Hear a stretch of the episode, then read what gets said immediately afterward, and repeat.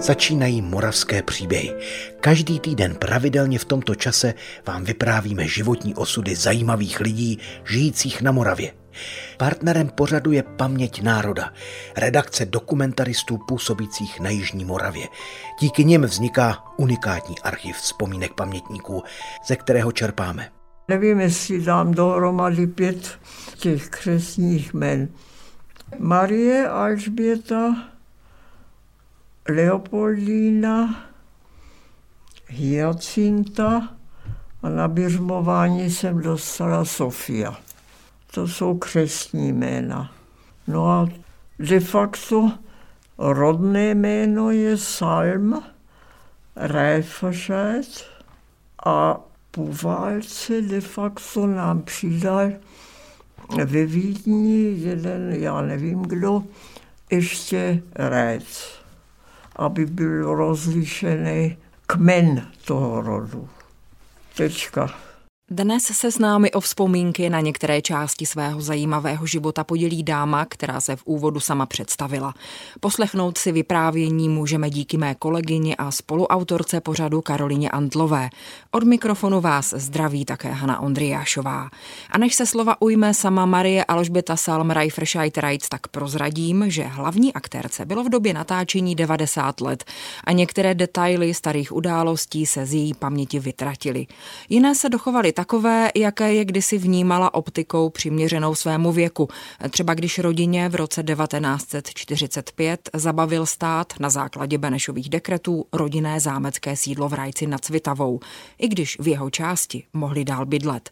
Tehdy bylo Marie Salm Reiferscheid 14 let. Jo, to 14 let mě bylo, jo. E, to já jsem nechápala. Já jsem věděla jenom, že nemáme nic a že máme hlad a že maminka musí vařit a přitom to vůbec neuměla. Tak naše bývalá kuchařka nám to trošku ukázala. No taková věda to taky není, když nemusíte vyvařovat nějaký francouzský extra. My jsme bydleli jeden, dva, to byly tři pokoje a jeden jsme adoptovali jako kuchyň. Otec na začátku bydlel v jednom, to on musel mít protože on byl vázaný na postel. No a tak to šlo. Trošku hlad jsme měli, ale víte, rajčtí obyvatele nám pomáhali. No ne ti komunisti, protože rodiče pomáhali lidem, když ti byli v nouzi.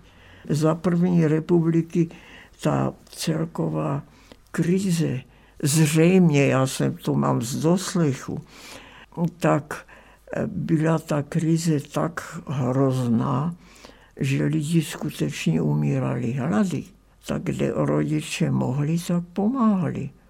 No po roce 45 pomáhat už nemohli, tak lidi pomáhali jim. Na to, že nám všechny slepice hned v roce 45 eh, v květnu ještě ukradli, honem, honem, tak všechny slepice, 60 slepic. A přes noc byli pryč. Říká to. To byla škoda, protože z toho se dalo dobře žít. Sestra ještě jedna byla do roku 48 v Praze, pracovala u Američanů. Jak došlo k tomu komunistickému puči, tak ale Honem vzala nohy na ramena, utekla do Vídně. Tam si ju našel jeden strejda, že seděla na lavici a málem by bývala umřela hlady. Ale tak se to se zachránila a on ji upíchl k babičce. Babička byla ve Vídni. Ta byla inteligentní. Ta byla skutečně inteligentní. A ta potom pracovala, později se provdala, bylo to, neštudovala vůbec škola. Bylo jí škoda, protože ona chtěla vždycky dělat medicínu a to k tomu nedošlo.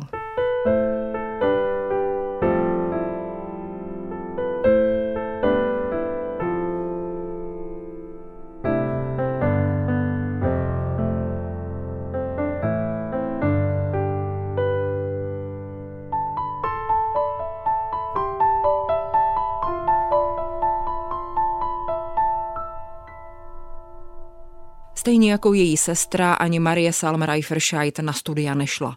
Po maturitě jí bylo jasné, že vzhledem k jejímu původu ani nemá smysl se o přijetí na vysokou školu pokoušet. Navíc bylo bezpodmínečně nutné, aby šla pracovat a přinesla domů aspoň nějaké peníze. Já jsem maturovala koncem června a ještě prázdniny jsem si dovolila užít a sice na Fentajchu v lese a na tím rybníku na vrchu. No tak jsem šla pracovat. Neuměla jsem do kanceláře, ale lauter vůbec nic. No, já jsem měla gymnázium. Potom, a buď to jsem já šla za kádrovákem, nebo mě kádrovák nechal volat metře.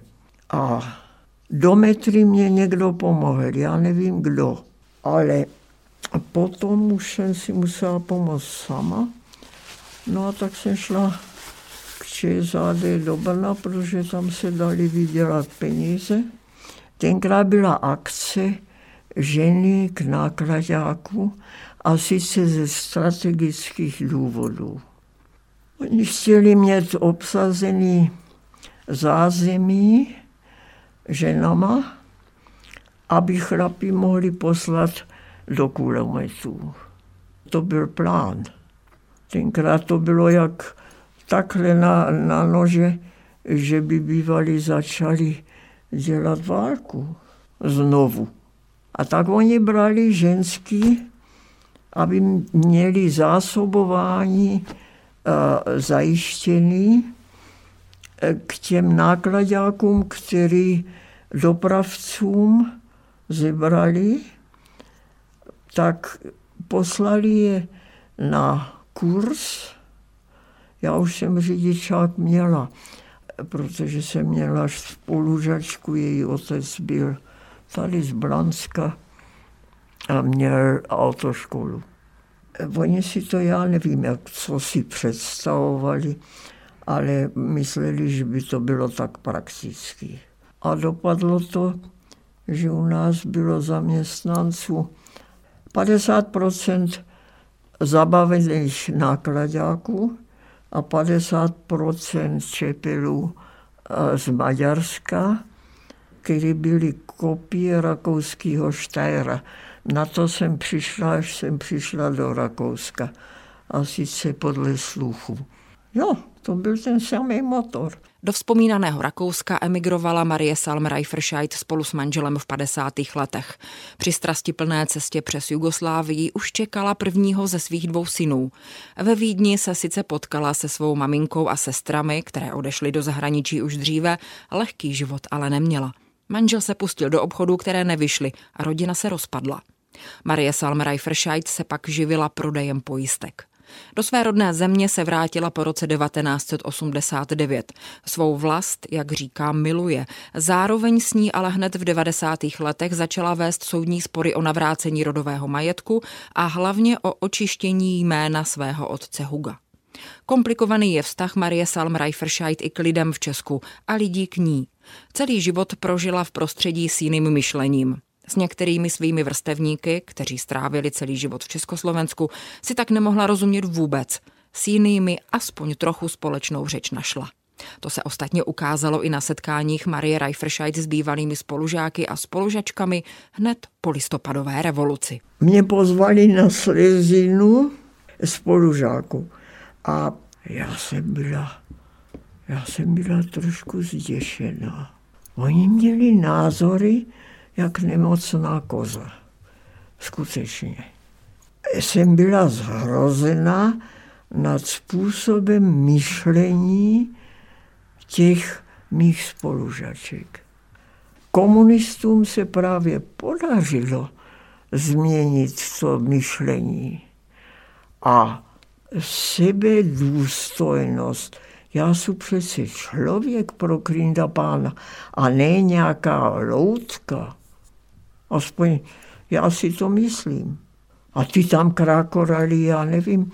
Já si že tak to není můj svět už. To byla dívčí třída v Brně A my jsme se rozešli v septimě, protože já jsem musela do Blanska na tu oktávu. A potom Blansko a půl třídy kluci a půl třídy holky a mezi něma pár velmi inteligentních, tak ti, abych řekla, byli otevřenější a vnímavější na to, co za sebou nese ta politika. A dneska ví Bůh, kam to jde. Milí posluchači, jak víte, příběhy čerpáme z rozsáhlého archivu Paměť národa. A ta má své srdce i na Jižní Moravě. Pobočka Paměti národa sídlí i v Brně. Sledujte na webu a sociálních sítích Brněnský institut paměti národa. Navštivte ho a podpořte. Přijměte naše pozvání do klubu Přátel paměti národa. Díky vám zdokumentujeme paměť Moravy. Vše najdete na webu paměťnároda.cz. Děkujeme.